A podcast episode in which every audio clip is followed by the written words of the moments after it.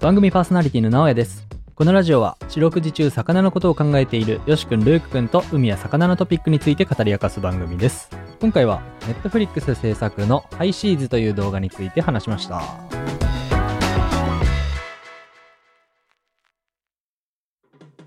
はいどうも風美の直哉ですフィッシュルのよしです。同じくフィッシュルのルークです。この番組は魚を愛してやまないよしくんルーくんと魚や海について気になる話を聞いちゃおうという番組ですお願いしますよろくお願いします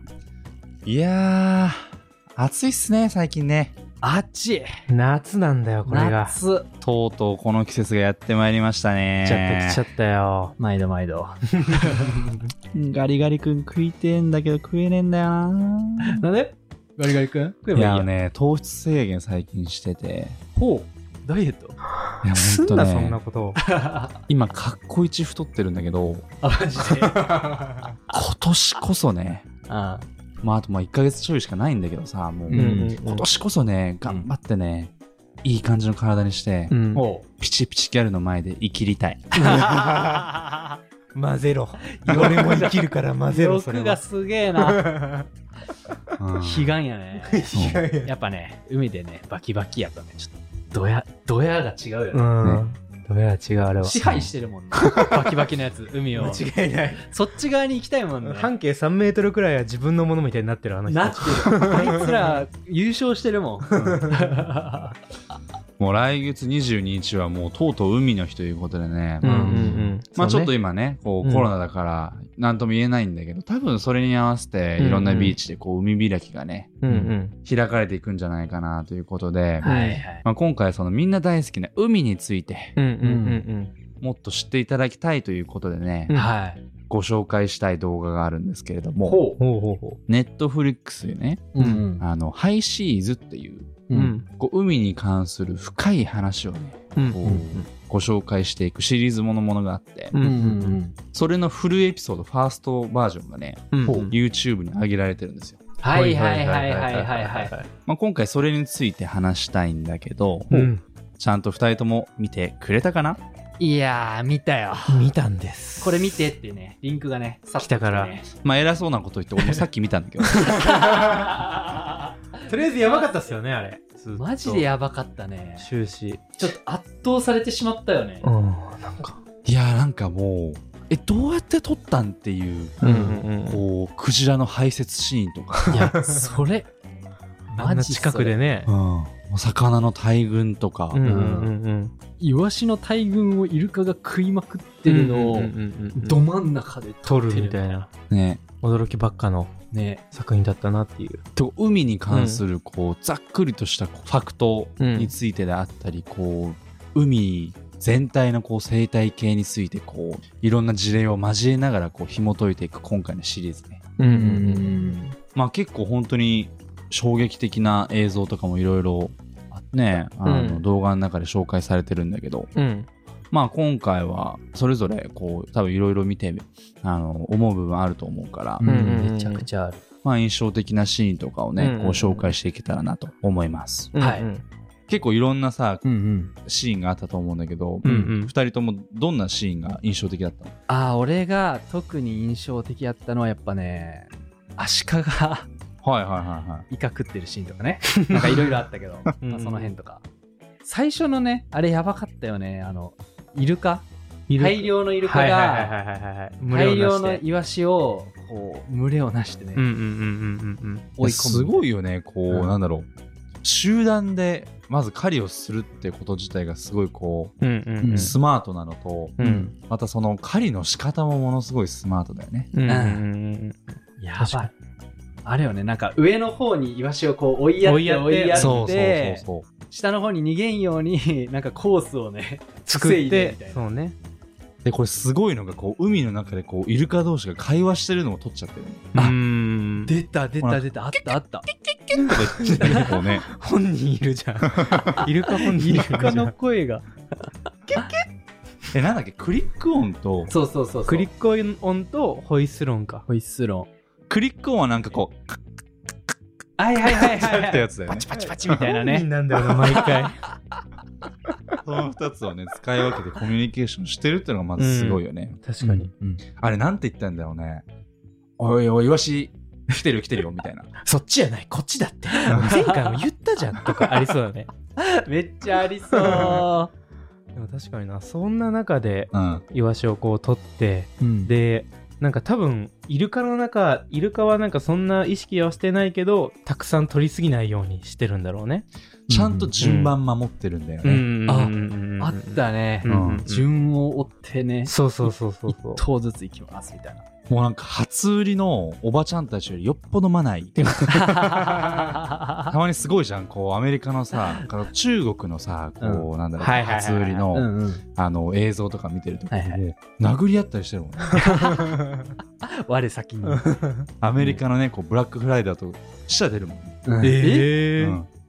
あマジで人の波でこう踏まれすぎて息できなくなって死んじゃうマみたいなジいすごいね。人間は何やってんだ一体やもうほんとねイルカさんをね見習ってほしいです、ね、一頭一頭、ちゃんと待っていってるちかゃらんと待ってますからね偉い。いや、マジであれはなんかね、生態系味を感じたね。ううんん、でこうなんかこうイルカ同士ももちろんなんだけどこう、うんイルカの後を追ってさこうキハダマグロもこうちはいゃはいんとつはいいはていきはているはというのもこうキハダマグロはそういうイルカほど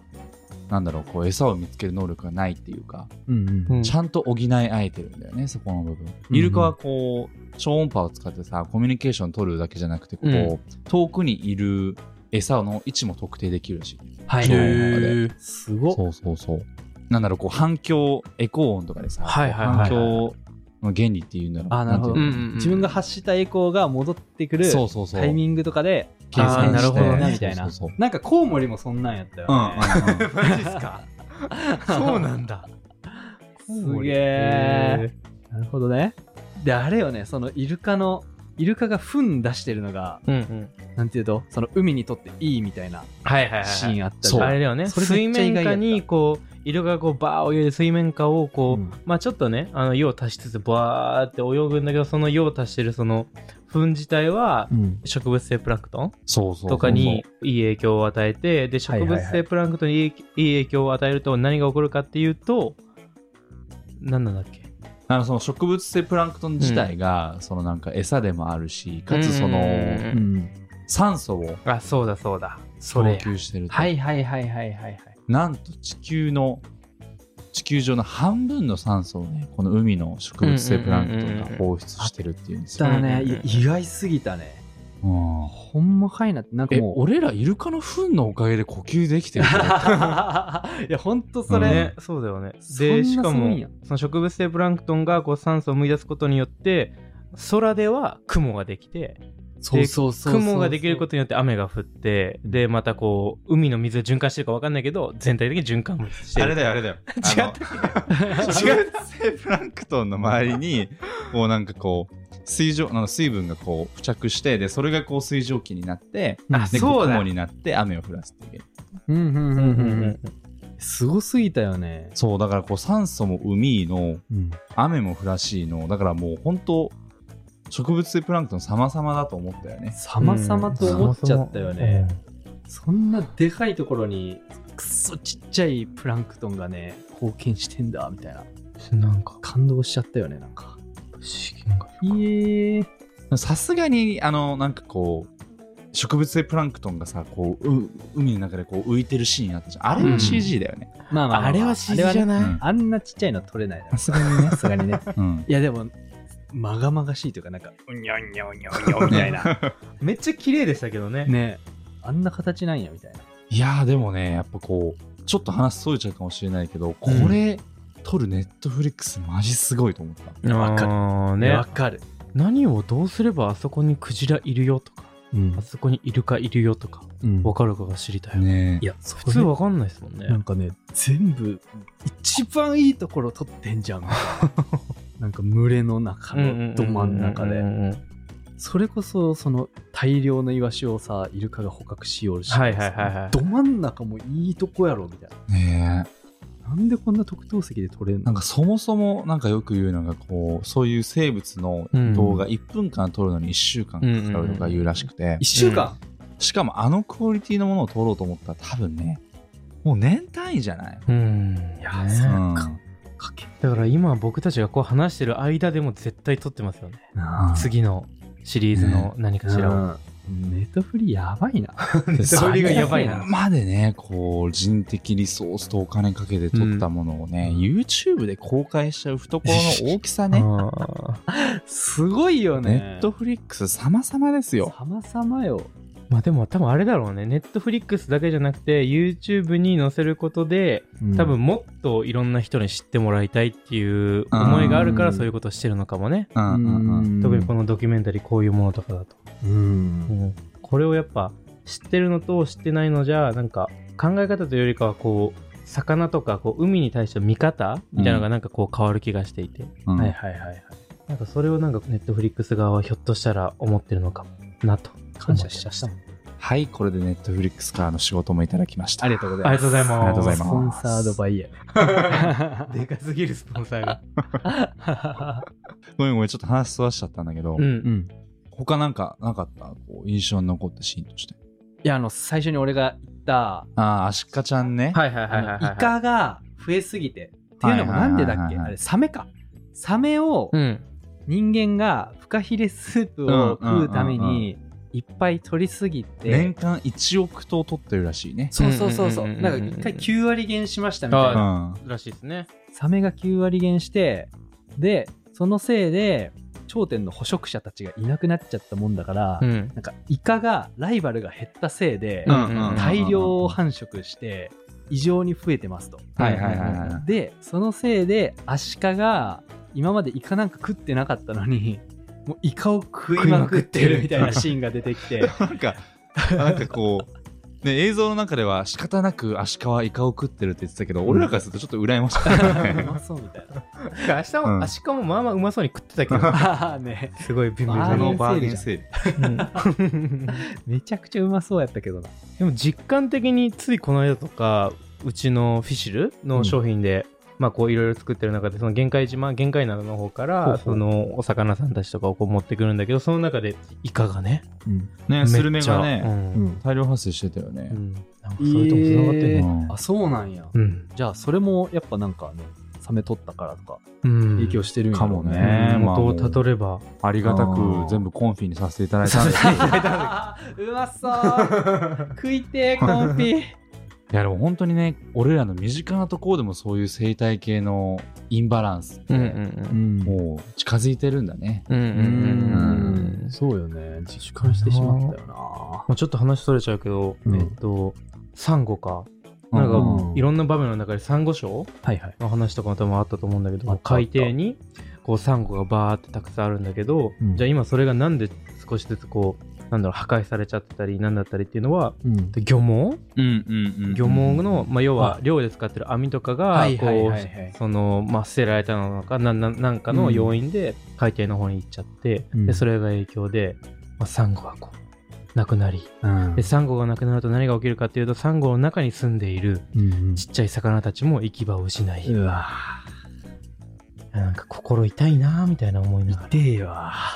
ねえ。ねえサンゴの中にもさなんかね生物がおってうんうんうんウニ食べてみたい そうそうそうそううんねえサンゴにサンゴのために何かをしてなねそんなサンゴもいなくなり生態系のねこう上の部分はマグロとかねクジラとか通り過ぎてかうんつ下の部分は網とかで破壊しちゃって、上も下も崩しちゃうとね、うんねどうなんの生態系って話だけえいどねやそうようねんなんかよく聞くやつでさあうんのうなぎがいなくなるみたいうんなうんとかうなぎかみたいなうまあんなんかうなぎうなぎうまいもんなとか思いよってもともとうんまあ、うなぎ残念だけどまあまあうなぎがいなくなったところで、まあ残念ぐらいかなって思いよったけど、なんかあんな全体の生態系うにんなんか影響出るんやと思ったら、うんうんこういう乱獲とかってあこんな問題なんだなって思っちゃったようんね。いやそうっすよねね結局こうどこに帰ってくるかって言ったら多分僕たち人間というか自分たちに多分帰ってくることなんでううーんんまだちょっと、まあ、実感はそこまで正直めちゃめちゃできてるかって言ったらそんなにはないですけどうんでもこれがもっと多分悪くなっていく可能性も全然あるし、逆に良くなっていく可能性もあるから、そうよね。うんほんとそうだよ俺らの孫とかもあれじゃない魚食えてないかもしんないよ、まあそれはあるよねうんうん下手すると、そんな、そんぐらいのペースでありえるんか。うんうんまあ、ちょっと海とは話取れちゃうけど、このペースでこう、ん。年々漁師さんの数って減少してるんだけど、うんこのペースで減少していくと2048年には日本から漁師が完全にいなくなるって言われてるちょ、マいいジよね結構すぐじゃない結構すぐなの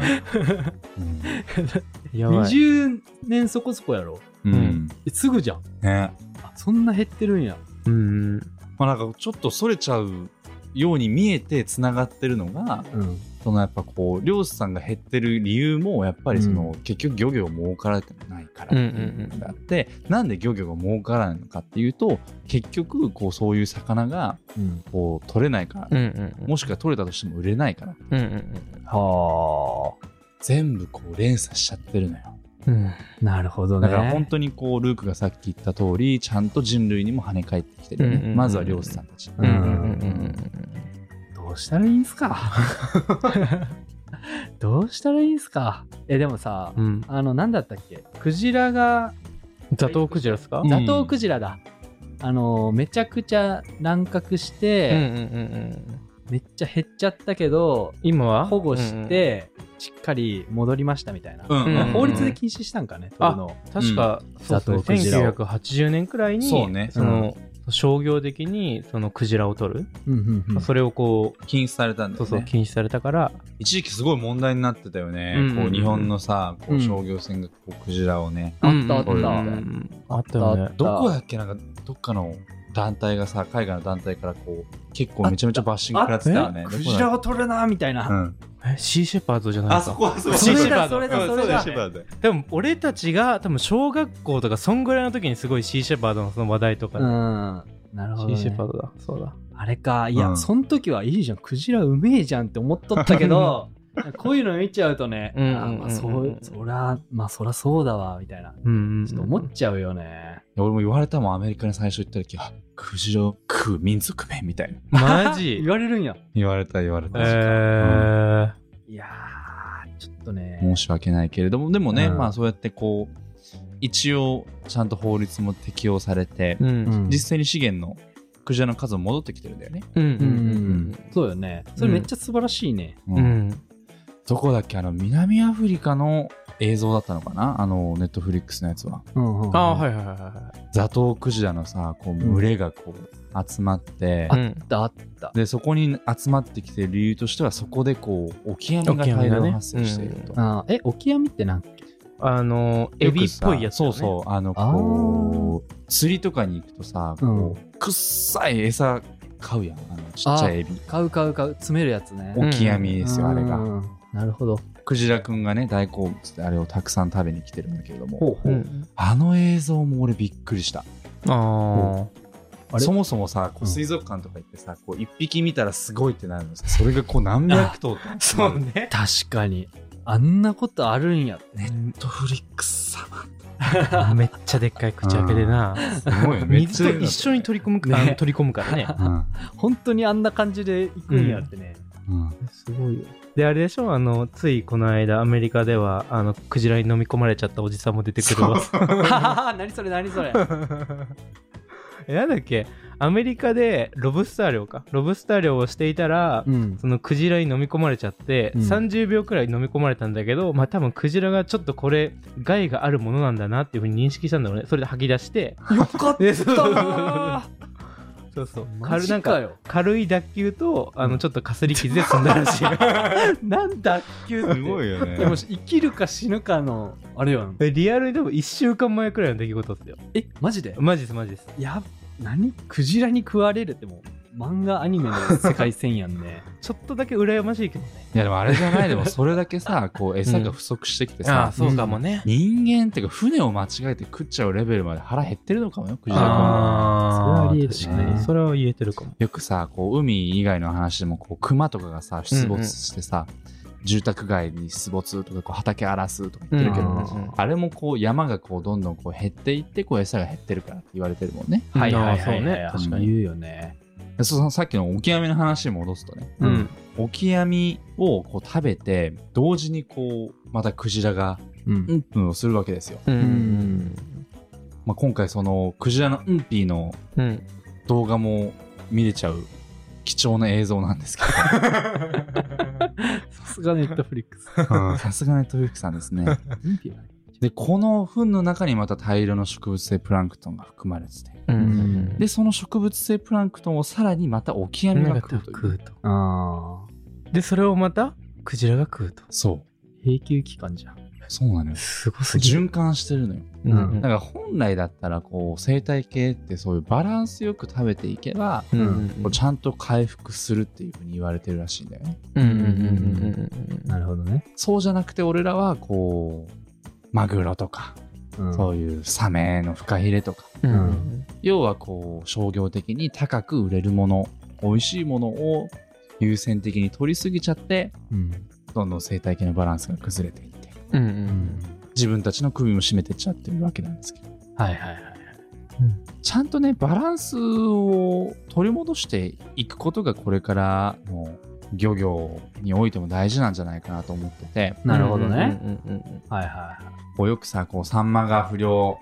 とかこう日本でもよく言うんですけれどもね、うんい、うんそんなこと言ってるにもかかわらずねいまだにこう取れると魚の総量の3割がうん、廃棄されてしまっているとマジで3割3割ってすごくない3割未利用魚だよね3割それが現実なんですよね捨てられるって何えな捨てられるのかまあその肥料としてとか、あ実際には食べられないってことだそようねそうそうへえほとんど味には全く関係のない理由でそうなってるケースが多い。うん、あそうなんやその要はその3割、まあそうのん今井ノ口が言ったように味とか、うんまあ、それには全く関係ないんだけどじゃあ結局じゃあそれをじゃあと取りますじゃあ売るってなった時に、漁師さんたちがまず何をするかっていうとじゃあその発泡スチロールの中に、えっうと、んお魚さんたちを入れるんですけど、それが要は一定のこう大きさじゃなかったりするとじゃああー発泡スチロールの中に入れ込む時にその発泡例えばですけど発泡スチロールと氷のお金の方が高くなったら、うんそれって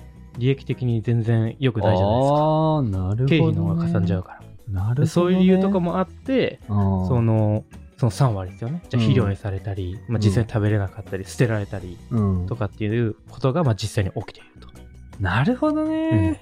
あそういうことうん、形がフィットしてないみたいなそれもあるよそういうねのあるあるうん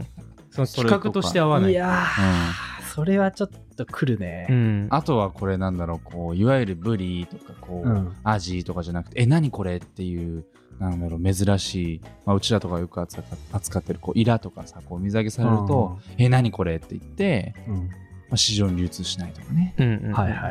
いはいようわからんみたいなマるイほどねナーすぎて出回らないような魚もあれば、あルークが言ったみたいに、形が不揃いで、量がアンバランスで、な、うんあー出荷できないとあなるほどね、まあ、いろんな理由でこういろんな魚が未利用魚になっちゃってるわけですけれども、はいはうい、んうんまあ、やっぱこう未利用魚を取っても未利用魚になってしまうんだったらこうやっぱおのずと漁師さんたちもこう売れる魚を積極的に取りに行くわけじゃないですか、うんそうなるとまた生態系のバランスが崩れちゃうわけですそうよね不要に、その分も込み込みで取らんといかんくなる、うんうんで漁師さんたちもやっぱ自分たちの生活かかってるわけだから、うんやっぱこう売れるものを取りに行かないといけないのよねうんうん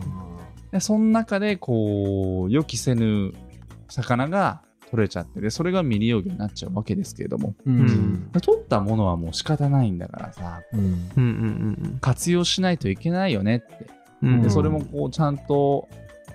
なんだろうな活用してあげることが漁師さんたちの収入の底上げにもつながるし、うんうんえー今積極的に食べられすぎちゃっているうん魚の資源回復にもつながっていくんじゃないかとうんうんなるほどね。いうことで始まったのがはいフィシュールというわけです。なんと、そこに落ちるんだな綺麗だな すべてなんか手のひらで踊され踊らされてた感半 端ない今結局そこねんな世界に貢献できるサービスがあるんですかそうなんですまあ今はね取り組みとしてはすごい小さいかもしれないですけどなんかこの輪がこう広がってったりとか、うん、まあ、こういう取り組みをちょっとでも知ってたり、応援したいなっていうふうに思ってくれるだけで、うん絶対何かしら変わっていくと思うんですよね。んそういうなんかこ流れうね一番こう身近にある問題で、うん自分たちでも解決できそうな問題が、こうのん未利用魚の有効活用だなと俺は思ってて、うんなるほどね。いやなんか今これ見てさ、うんうんこれ見た後だともう完全に説得されちゃうよ。 問題だわ。だから最初さ俺このフィシュルの事業立ち上げるときに、うんう。うんあの未利用魚を有効活用することってこういろいろ考えると海の生態系のバランスを戻すことにつながって、イコール海を守ることにつながって、うんで海ってこう地球の体積の90%を占めてるってことは地球を救ってるっていうことだよねって思ってさいやなる。なるね。ベンナーズっていう会社社名変更して株式会社地球防衛軍とかにしようかな と思ったぐらいだもんレペゼン地球みたいにな ってる。 誰よりもレペゼン地球みたいになってる。はいってことはみんながフィシュルを買えばいいってこと買うとそれが地球のためになるってことですか そうなんですよ美しい流れやな皆さんもねぜひね、うんえーフィッシュルを、えーご利用になられては地球を救っていただければと思いますいきなりすごいんだよね、いい押いし売流りれやが。な押し売りがすごいけど、まあでもそういうことようね。うんまあでも実際そうだもん ね、やっぱそうね人間がこう生きていく上では何するにも責任がね伴うからねそうだねこう生きてるのにも責任だからね、はいはいはいうん、だからなんかね未利用魚食べるなのかお魚を食べるなのかで今回ね、あのこれを聞いてくださってる方々に特別に、おえー聞いたことある視聴者の方限定で使えるクーポンをね、うんうんご用意しました。本当ですかお願いしますよ社長もう思いますよ大丈夫ですかそれもうね、赤字覚悟、出血大サービ ス、フィッシュフル20、20ね。うんで入れていただくと、うんなんと初回限定フィッシュル20%オフでご利用いただけますこれでかなんといでかいでかいこの20%はでかいよ全部大文字で F I S H F U L L 数字の20フィッシュフル20で皆さんお願いいたします お願いしますお願いします すごいえそれは何買うときに入れれるみたい 買なうときそうにそうクそうーポンコードっていう風なその記入欄というかあるんですけど、はいはいはいお問い合わせお問い合わせないが、えっと、ご注文フォームだねな注るほ文どフねォームにクーポンコードという欄があるんで、うんうんうんそこに今のフィッシュフ20なるほど、をね、入れてもらったら、皆さんぜひちょっと買ってほしいね 俺も最初そういうなんかね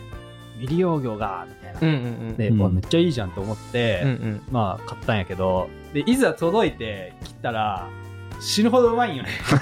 シンプルに死ぬほどうまいんよねありがたすぎる嬉しいっすだけどおうまみたいな ただのめちゃくちゃうまい魚じゃんみたい なあざっすってなったもんねはいちょっとみんなも買ってほしいねこれは、まあちょっと食べてくねださい最後ねあの宣伝みたいになっちゃったんだけれどもね、うんど真ん中やったね まあぜひ、えーこれを聞いてくださった後ハイシーズをうん、 YouTube で見てくださったら、うんでそれでね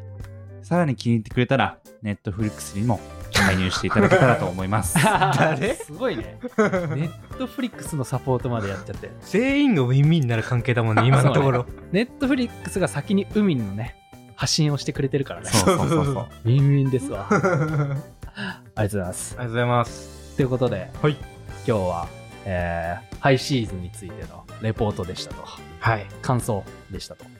ありがとうございましたありがとうございましたありがとうございました。